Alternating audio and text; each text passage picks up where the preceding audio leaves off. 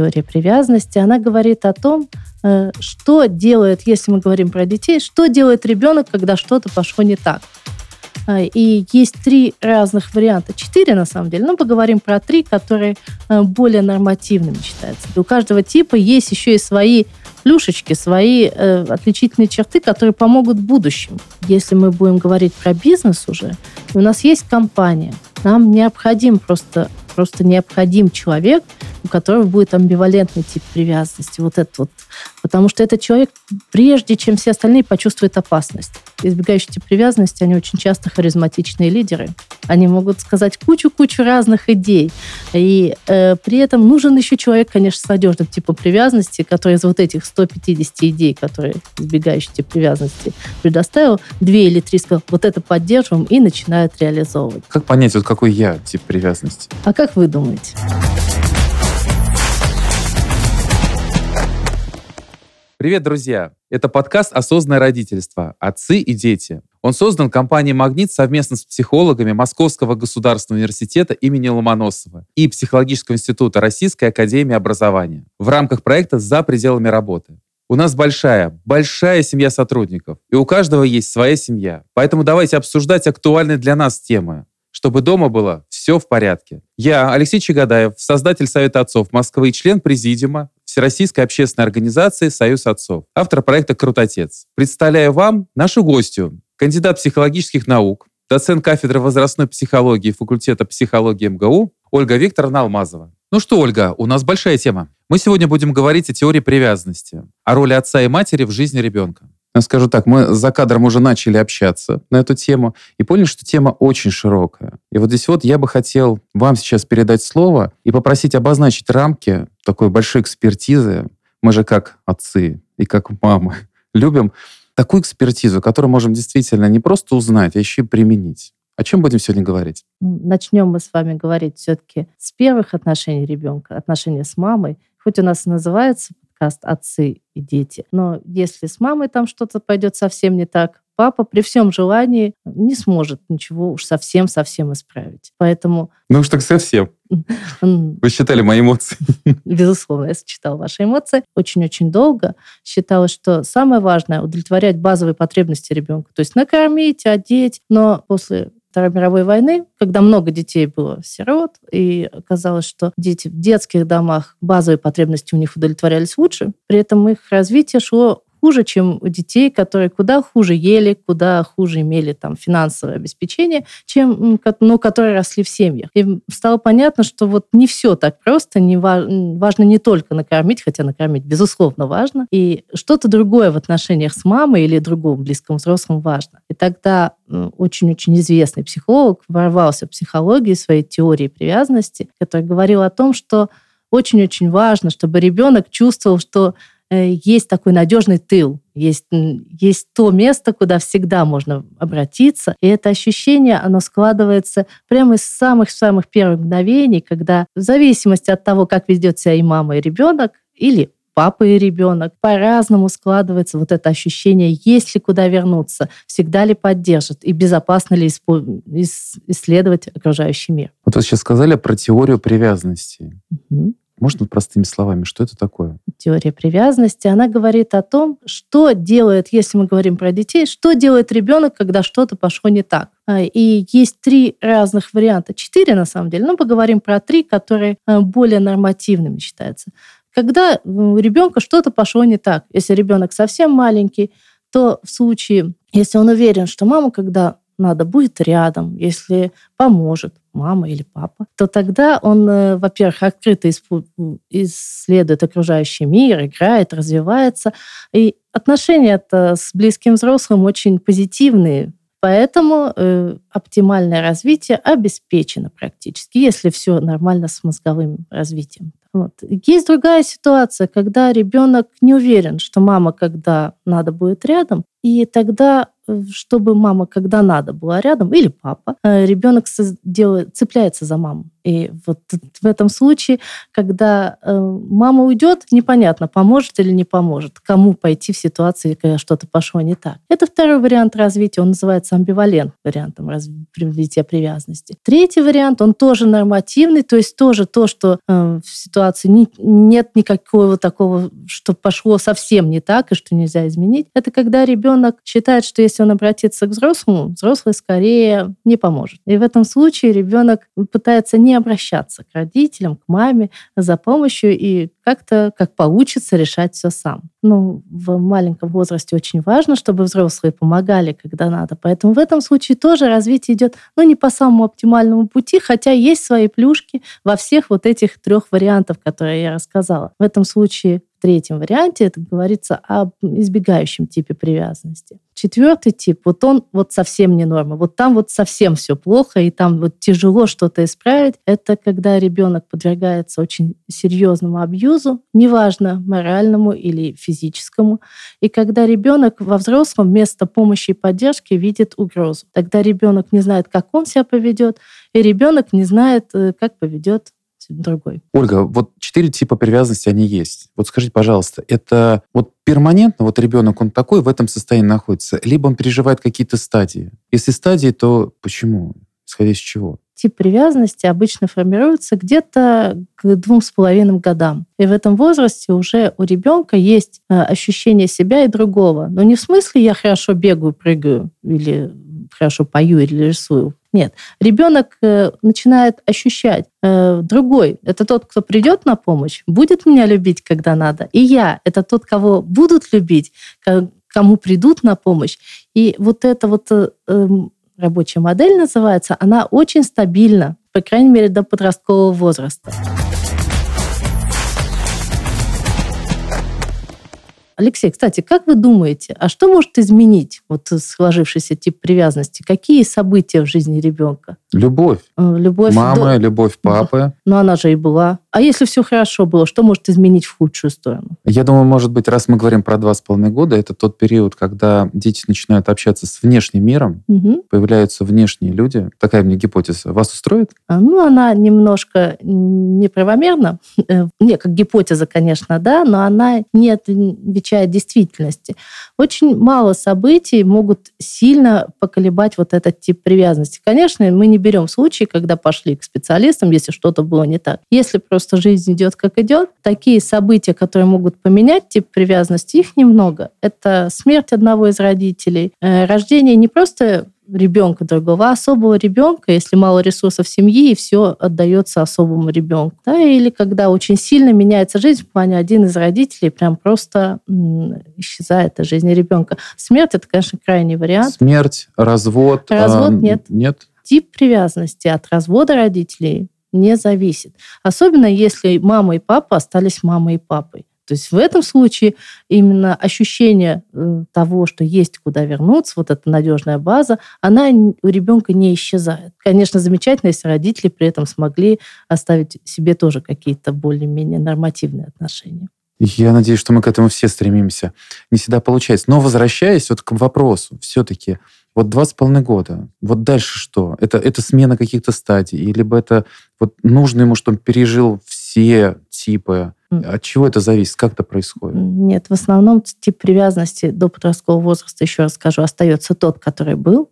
Угу. Только уже, когда ребенок, например, 5-6 лет поранился, он уже ну, не обязательно прям бежит к маме, но он знает, что мама, если надо, поможет. Но если сильно что-то пошло не так, то он, конечно, побежит к маме или к папе и скажет, что что-то пошло не так. В каждом возрасте это разное ощущение, но оно будет одинаковым в плане в каждом типе привязанности. То есть при амбивалентном типе привязанности ребенок будет постоянно запрашивать помощь. Нужно, не нужно. И тяжело будет родителям понять, когда реально нужно, потому что все время запрос. Есть такое ощущение, что ребенок боится вообще что-то делать сам. А при избегающем, наоборот, родители, подвиньтесь, я сам. Причем неадекватное «я сам» — это не про кризис трех лет, который мы все знаем, когда дети ходят и говорят «я сам, я сам». Это другое. Это когда позже уже в каких-то ситуациях, когда еще надо бы что-то делать с родителями, ребенок «родители, уйдите». То есть, получается, вот два с половиной, условно, три года, это тот период, когда вот эта вот модель проштамповалась, впиталась, и дальше с ней он живет. Да. Тогда вопрос. Давайте начнем, наверное, с конца. 18 лет.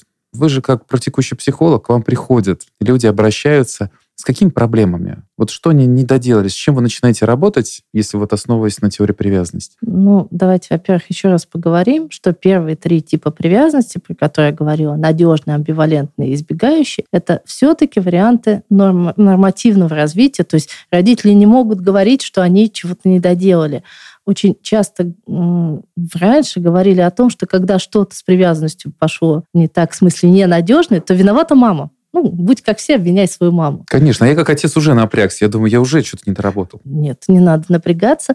Э, вот эти три типа, они вообще адекватные, они считаются нормативные. И у каждого типа есть еще и свои плюшечки, свои э, отличительные черты, которые помогут в будущем. При всем при том, казалось бы, э, что вот один цепляется, другой избегает чего-то, и, возможно, в близких отношениях там что-то будет, соответственно, дальше уже в юношеском возрасте. Но, э, тем не менее, если говорить про совсем уж недоработу, это вот про э, дезорганизованный тип привязанности, но это уже совсем крайний вариант. Это когда ребенок э, не чувствовал, что родитель вообще поможет, не только не, не чувствовал, что поможет, но и знал, что вообще, скорее всего, ему прилетит неважно за что, либо морально, моральный абьюз, он тяжелее даже переживается ребенком, чем ремнем по попе, либо постоянное вот такое вот ощущение небезопасности в отношениях с родителями. Я хочу как раз уточнить. Мы говорили про абьюз. Что это такое? Абьюз — это насилие. Насилие может быть физическое, может быть моральное. Моральное, когда ребенку все время говорят, что он не такой, не такой, какой должен быть. Это давит не менее сильно, чем физическое наказание. Физическое э, насилие не имеется в виду, что по попе ребенка хлопнул. Э, я против физического наказания вообще, но в целом ничего э, такого травматичного для ребенка, скорее всего, не останется. Физическое насилие, про которое я говорила, которое ведет к вот этому вот дезорганизованного типа привязанности, это постоянное избивание, избивание просто потому, что родитель пришел не в том состоянии. Это чаще всего встречается в аддиктивных семьях, то есть зависимых, в семьях наркоманов, алкоголиков, и э, либо в семьях, где психологическое насилие очень сильно применяется. Я думаю, что каждый Э, может вспомнить какой-нибудь такой случай, когда вы вот ругаетесь на ребенка, здорово остановиться и вспомнить себя вот его возрасте. У меня такое ощущение, что даже дети нам вот даны для того, чтобы мы вспомнили, может быть, о своих мечтах и обещаниях. Вот э, у меня, например, был такой случай, когда я был злой на своих родителей, сидел за кроватью, плакал, думал, да никогда в жизни так со своим ребенком не буду поступать. Я об этом вспомнил, когда однажды вот можно сказать, проявил насилие и очень сильно, на самом деле, поругался на своего сына. Приведите, пожалуйста, примеры. Вот раз мы говорим критерий, два с половиной-три года — это тот возраст, в котором уже формируется такой тип. Угу. Как определять, вот что там происходит? Где нам, как родителям, себя проявить? Что делать? Давайте так вот на примерах, если можно. Ну, давайте вначале на примере я объясню, как эти типы могут формироваться. Да. Давайте возьмем семью Ивановых. Иванова замечательные родители, четырех детей. Э, старшенькому пусть будет Вова 6 лет, Ирочке 3 года, Андрюше 2 и маленькая Лёля, ей 10 месяцев. А Ивановы замечательные родители, они поддерживают детей, являются достаточно хорошими родителями, потом вернемся к этому термину, когда надо рядом, при этом не запрещают детям действовать иногда немножко рискованно, при этом подстилая, когда нужно, соломку. Ну, все вроде бы такая очень позитивная картинка, но случилось горе, и глава семьи скончался. Давайте посмотрим, что происходит с каждым из детей. А, Вове 6 лет, его картина мира уже достаточно сформировалась. И он точно знает, что мама его любит. Маме пришлось выйти на работу, безусловно. До этого она сидела с четырьмя детьми, а тут пришлось работать. Ну как-то ж надо содержать семью. И Вова точно знает, что мама работает, это ничего в его картине не меняет. Он так и считает, что мир доброжелательное, справедливое место, что его любят, его будут любить. И, скорее всего, Вова вырастет с ощущением, что И он замечательный, и люди вокруг замечательные, и у него надежный тип привязанности, и он сможет сформировать э, близкие отношения с противоположным полом. И со своим полом, в смысле, дружеские отношения. Э, дальше. Ирочки. Ирочке три года, и она не может понять, почему мама так изменилась. И Ирочка делает все, чтобы привлечь внимание мамы, которая пытается работать удаленно из дома. И мама пытается все-таки работать и уделять внимание детям, но э, когда она обращает внимание на Ирочку, Ирочка действует амбивалентно. То есть она как раз начинает маму наказывать за то, что та не обращала внимания. И у Ирочки амбивалентный тип привязанности сформируется. И скорее... скандалы, обиды, плащ. Скандалы, обиды, причем вот просто ну, из-за того, что не всегда обращает внимание, нет такого ощущения, что Ирочки нет ощущения, что она нужна сама по себе, что она достаточно хороша. У нее есть ощущение, что другие, скорее всего, хорошие, но нет ощущения, что она достаточно хороша. Когда Ярочка вырастет, у нее будет, возможно, очень негативный образ себя, и в близких отношениях она будет такую же модель, скорее всего, осуществлять. То есть она будет очень беспокоиться, если партнер пять минут смс не написал. Это, кстати, запрос, который часто молодых людей бывает, обоего пола, которые приходят на консультации. И, в общем-то, у нее амбивалентный тип привязанности, и у нее будут, скорее всего, какие-то такие сложности в межличностных отношениях потому что у нее будет абсолютно все время тревога в этих отношениях.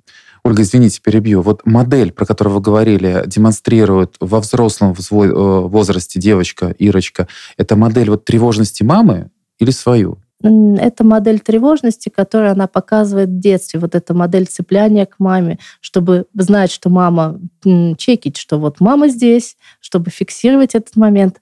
Э, во взрослых отношениях, прежде всего романтических, она, скорее всего, будет точно так же э, тревожиться в отношениях с партнером. Партнер все еще на месте, все еще любит, все еще не думает о том, что я недостаточно хороша для этих отношений. Вот такие сложности, возможно, во взрослом возрасте. Хотя про плюшки мы тоже поговорим. Поговорим об Андрюше. Андрюше два года, и его воспитанием во многом начинает заниматься дядя. Дядя очень любит Андрюшу, но он считает, что мальчик не должен выражать эмоции слишком бурно. Поэтому, когда у дяди нет своих детей, и это первый его опыт, и когда Андрюша очень радуется или, наоборот, очень огорчается, дядя говорит, так нельзя, и наказывает его за проявление эмоций. И Андрюша переносит эту модель на все межличностные отношения, на отношения в школе, на отношения с друзьями.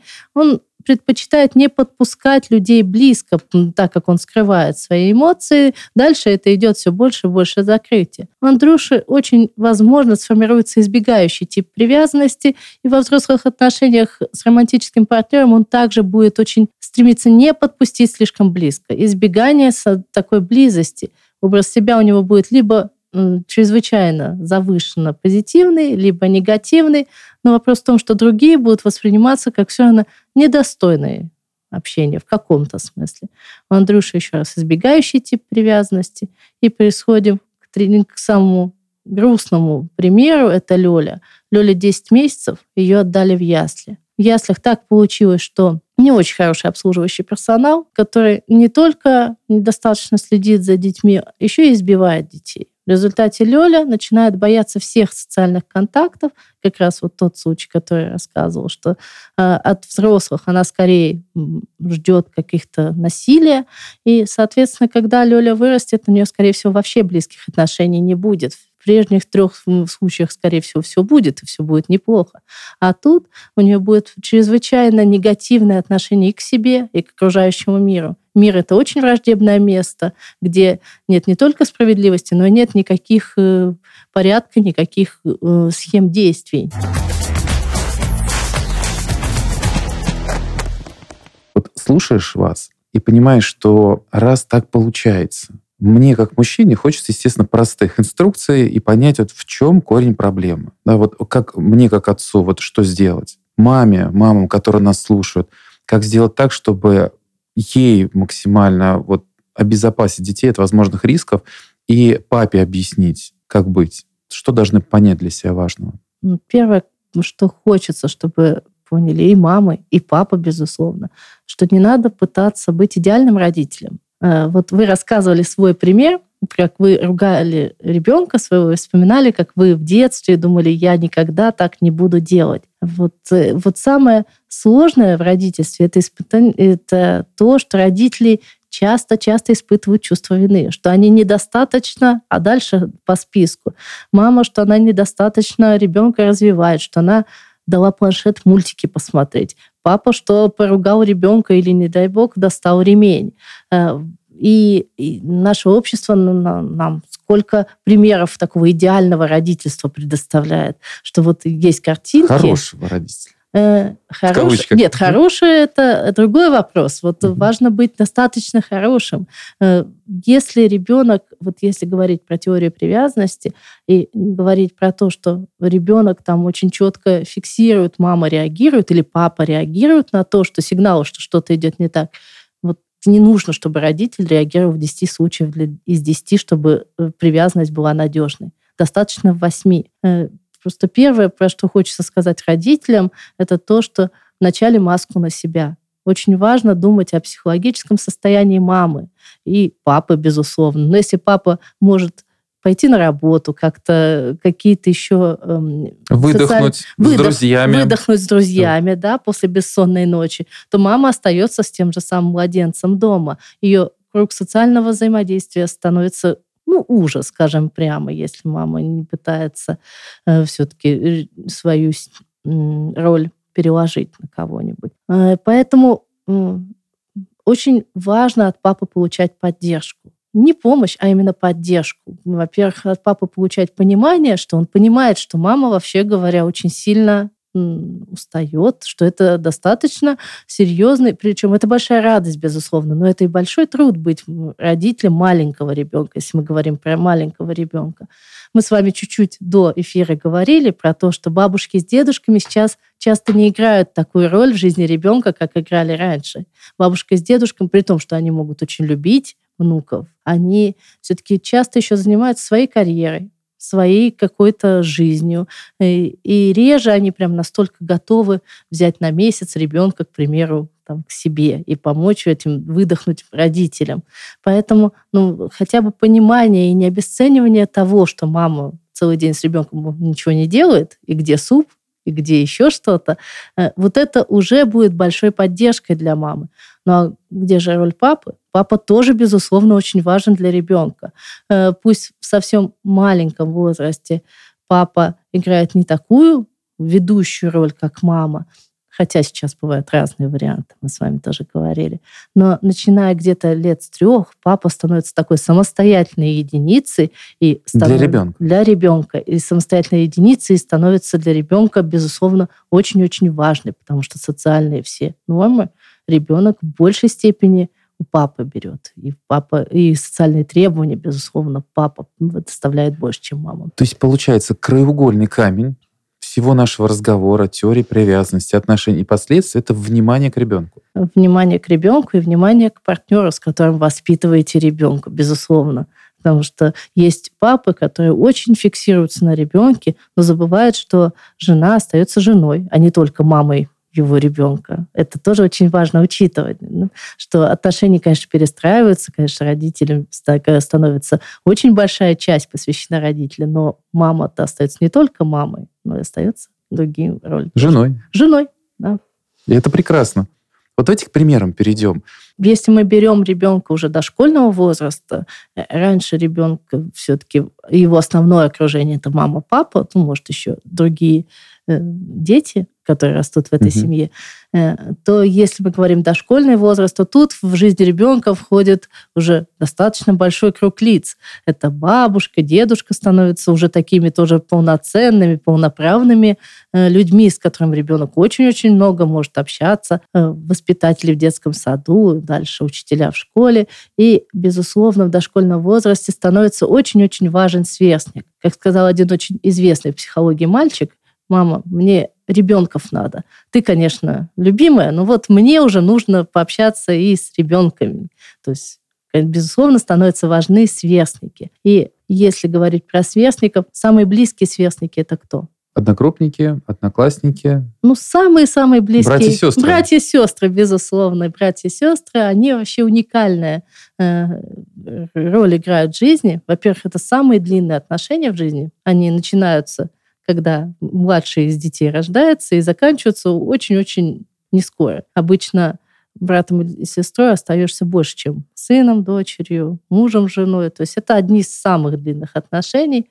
А еще и, кроме того, что это отношения внутри семьи, чаще всего это еще и отношения со сверстниками. То есть вот эта непринужденность, вот эти строительства отношений и все бури человеческих эмоций именно в этих Конечно, младший познает мир, в том числе через призму друзей старших. Да, безусловно а старший учится заботиться, э, в том числе о младшем. хорошо, если родители делают это добровольным, а не так, что ты обязан смотреть за, стар... за младшеньким, ты обязан его брать везде с собой. Но это тоже про то, что делает эти отношения более позитивными. Это здорово. Кстати, вот дополнительно к тебе могу сказать сейчас, даже лагеря, детские лагеря делают смены часто смешанные. В разных возрастов, да? Да, да. Ну, это очень большая проблема считается сейчас – Раньше как во дворе играли дети разных возрастов. И была такая перспектива временного развития. То есть шестилетки играли вместе с десятилетками, они уже представляли, что такое 10 лет, и им хотелось, чтобы им было 10. Десятилетки-то более успешны. Это очень важные отношения. Это не просто важно, я считаю, это прям вызов. Это вызов... Э, вот я смотрю на это как отец. Я считаю своей задачей помочь ребенку, естественно, найти свое призвание, ну, это отдельная тема. И, соответственно, социализация моего ребенка.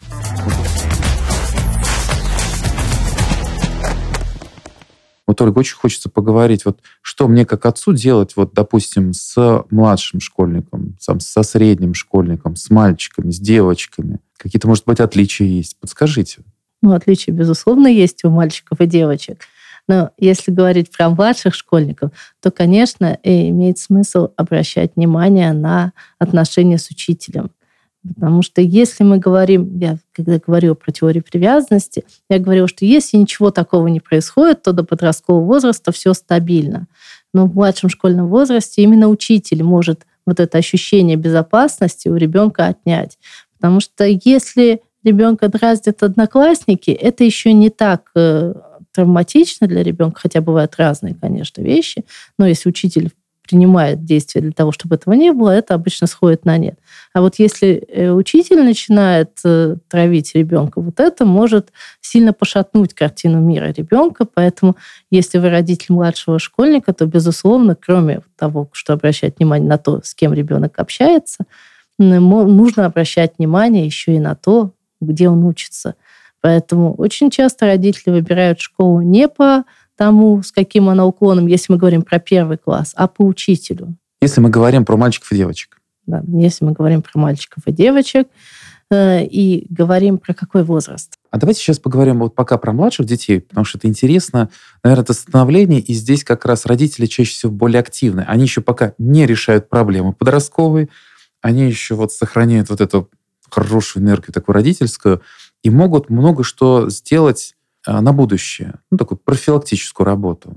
Вот какие есть отличия, опять же, как нам это внимание правильно распределить между детьми, что нам сделать для профилактики? Первое, про что, если мы говорим, опять же, про дошкольный возраст, первое, очень важно дать ребенку попробовать какие-то разные ролевые модели и чуть-чуть себя останавливать, когда хочется навесить такой вот вот так нельзя. Мы с вами тоже чуть-чуть до эфира говорили про быть хорошим мальчиком, быть хорошей девочкой. И э, говорили о том, что ребенка, если зажать вообще в рамки, ну, мы знаем все эти фразы, мальчики не плачут, девочек обижать никогда нельзя, девочка может Девочка делать... красивая, что... хорошая. Да. Дев... Принцесса. Девочка должна быть принцессой, а мальчик должен быть обязательно э, футболистом или какие-то еще такие модели. Смелым смелым, обязательно смелым, иначе, иначе вообще ты не мальчик. Вот, и такие вещи, вот эти гендерные прям вот совсем стереотипы, лучше попытаться, хотя бы чуть-чуть попытаться, и их не так сильно нажимать на них. Тогда есть шанс, что мальчик вырастет сильным футболистом, а девочка красивой принцессой.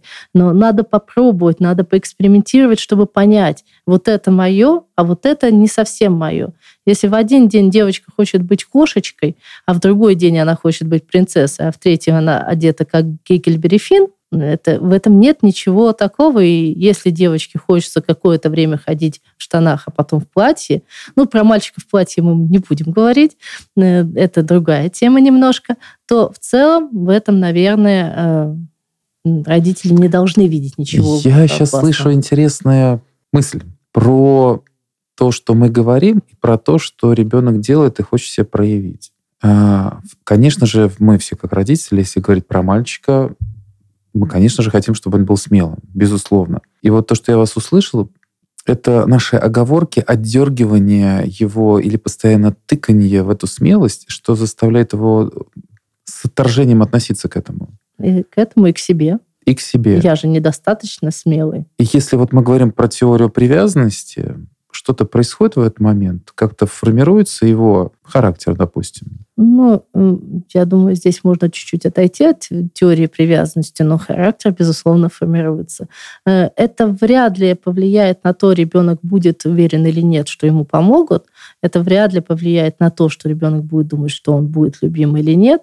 Но характер и какие-то и самооценка тоже, конечно, будет формироваться по-разному, в зависимости от того, что мы пытаемся в него вложить. Разве это не связано? Ну, помните, вы говорили про какие-то вещи, может быть, осложнения, либо, наоборот, какие-то такие плюшечки? Ну, это плюшечки уже в жизни детей, когда они вырастут. Если говорить про разные типы привязанности, там есть реально свои плюсы, которых нет других. Например, если мы будем говорить про бизнес уже, у нас есть компания, нам необходим просто просто необходим человек, у которого будет амбивалентный тип привязанности. Вот этот вот.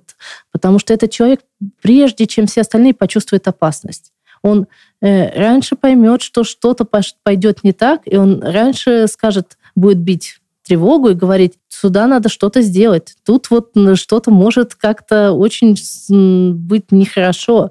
Именно люди с амбивалентным типом привязанности раньше, чем другие, начали думать, что пандемия нам, во-первых, она точно будет, что нас точно закроют в свое время Москву, там вообще, что нас закроют дома, и надо как-то к этому подготовиться, вот если говорить про компании. А зачем нам нужен человек с избегающим типом привязанности? Нам нужен человек, который будет, во-первых, избегающий тип привязанности, они очень часто харизматичные лидеры. И они э, очень часто, у них нет заземления. Поэтому э, это люди, которые могут сказать, полетим на Луну, они могут сказать кучу-кучу разных идей. И э, при этом нужен еще человек, конечно, с надежным типом привязанности, который из вот этих 150 идей, которые избегающий тип привязанности предоставил, две или три сказал, вот это поддерживаем и начинают реализовывать. Поэтому, если говорить про жизнь, вообще нужны все типы привязанности. Вообще нужны люди с разными типами привязанности. Вопрос в том, как их можно чуть-чуть компенсировать. Вот вы хорошо сказали, что вот если партнер знает, что ну, очень важно для партнера чувствовать, что вот ты рядом, и может как-то это обеспечить, и создавать раз за разом ситуацию стабильности, то со временем, возможно, и тип привязанности станет более надежным. Именно Ух ты, как интересно. А как понять, вот какой я тип привязанности? А как вы думаете? Я себе вот во всех каких-то примерах вижу в том числе и себя. Может быть амбивалентный, может быть избегающий. Мне кажется, вот где-то здесь. Ну, во взрослом возрасте очень часто бывает такое, что не чистый тип привязанности, а чуть-чуть из одного, чуть-чуть из другого. А, но я вас чувствую надежность в том числе. Хотя избегание и амбивалентность тоже, скорее всего, присутствует.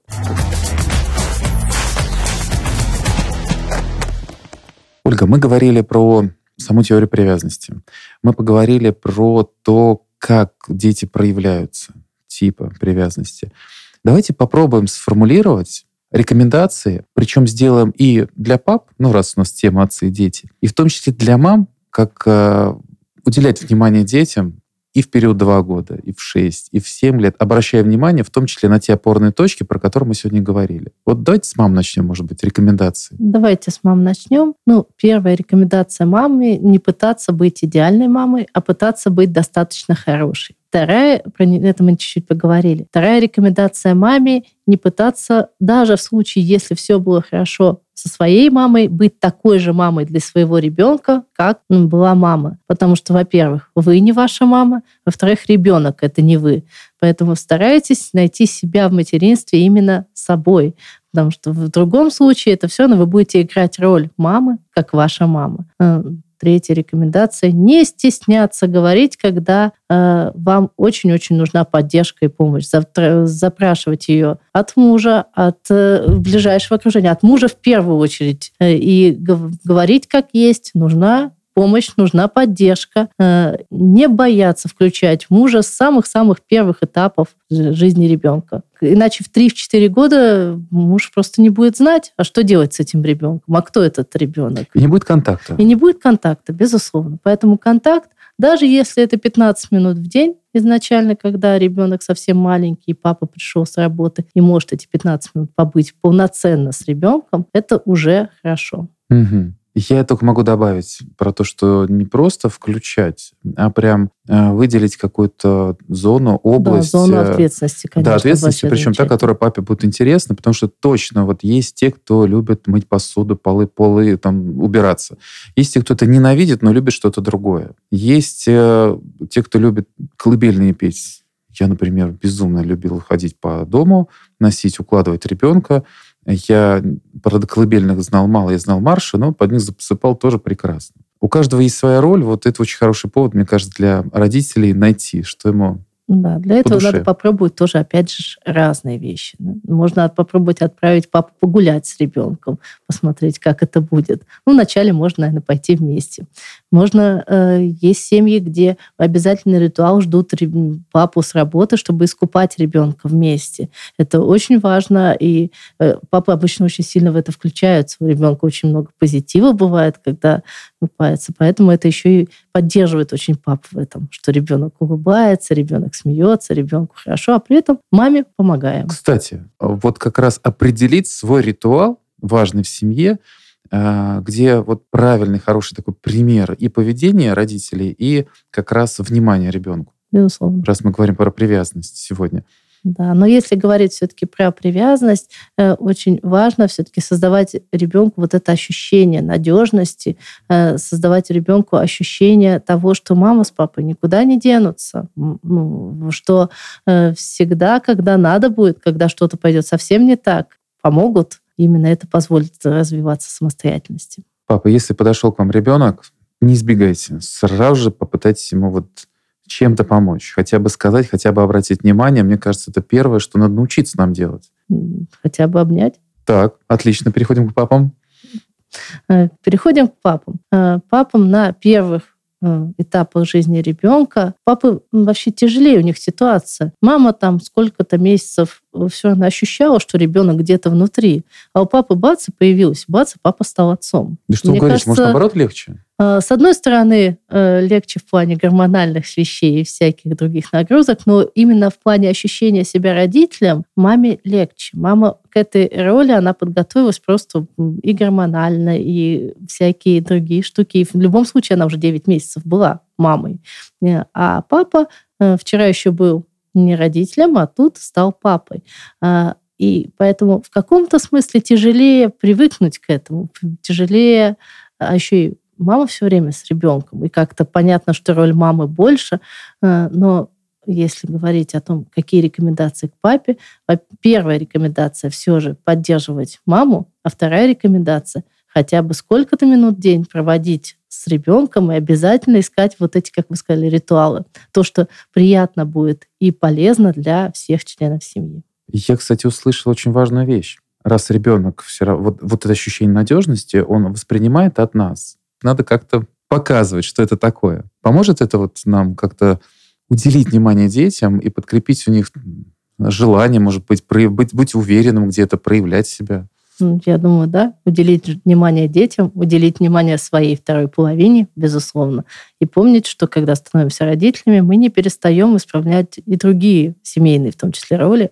Мы остаемся еще и мужем и женой, а не только папой и мамой. Ольга, спасибо. Безумно интересно общаться о детях, о семье. И для меня открытие теории привязанности. Я на это не смотрел не изучал. И вот с точки зрения последствий как раз для наших детей, я считаю, что нам это очень, как родителям, очень важно понимать и знать. Поэтому огромное вам спасибо. Я думаю, что выскажу не только я, а еще и в комментариях прошу это сделать наших слушателей или зрителей. Спасибо, Алексей. А сегодня с нами была кандидат психологических наук, доцент кафедры возрастной психологии факультета психологии МГУ Ольга Викторовна Алмазова. В подкасте «Осознанное родительство. Отцы и дети» мы стараемся затронуть много интересных тем, которые помогут нам лучше понять наших детей и дать вектор на построение максимально гармоничных отношений с ними. Подкаст создан компанией «Магнит» совместно с психологами Московского государственного университета имени Ломоносова и Психологического института Российской академии образования до большой семьи сотрудников в рамках проекта «За пределами работы». До новых встреч!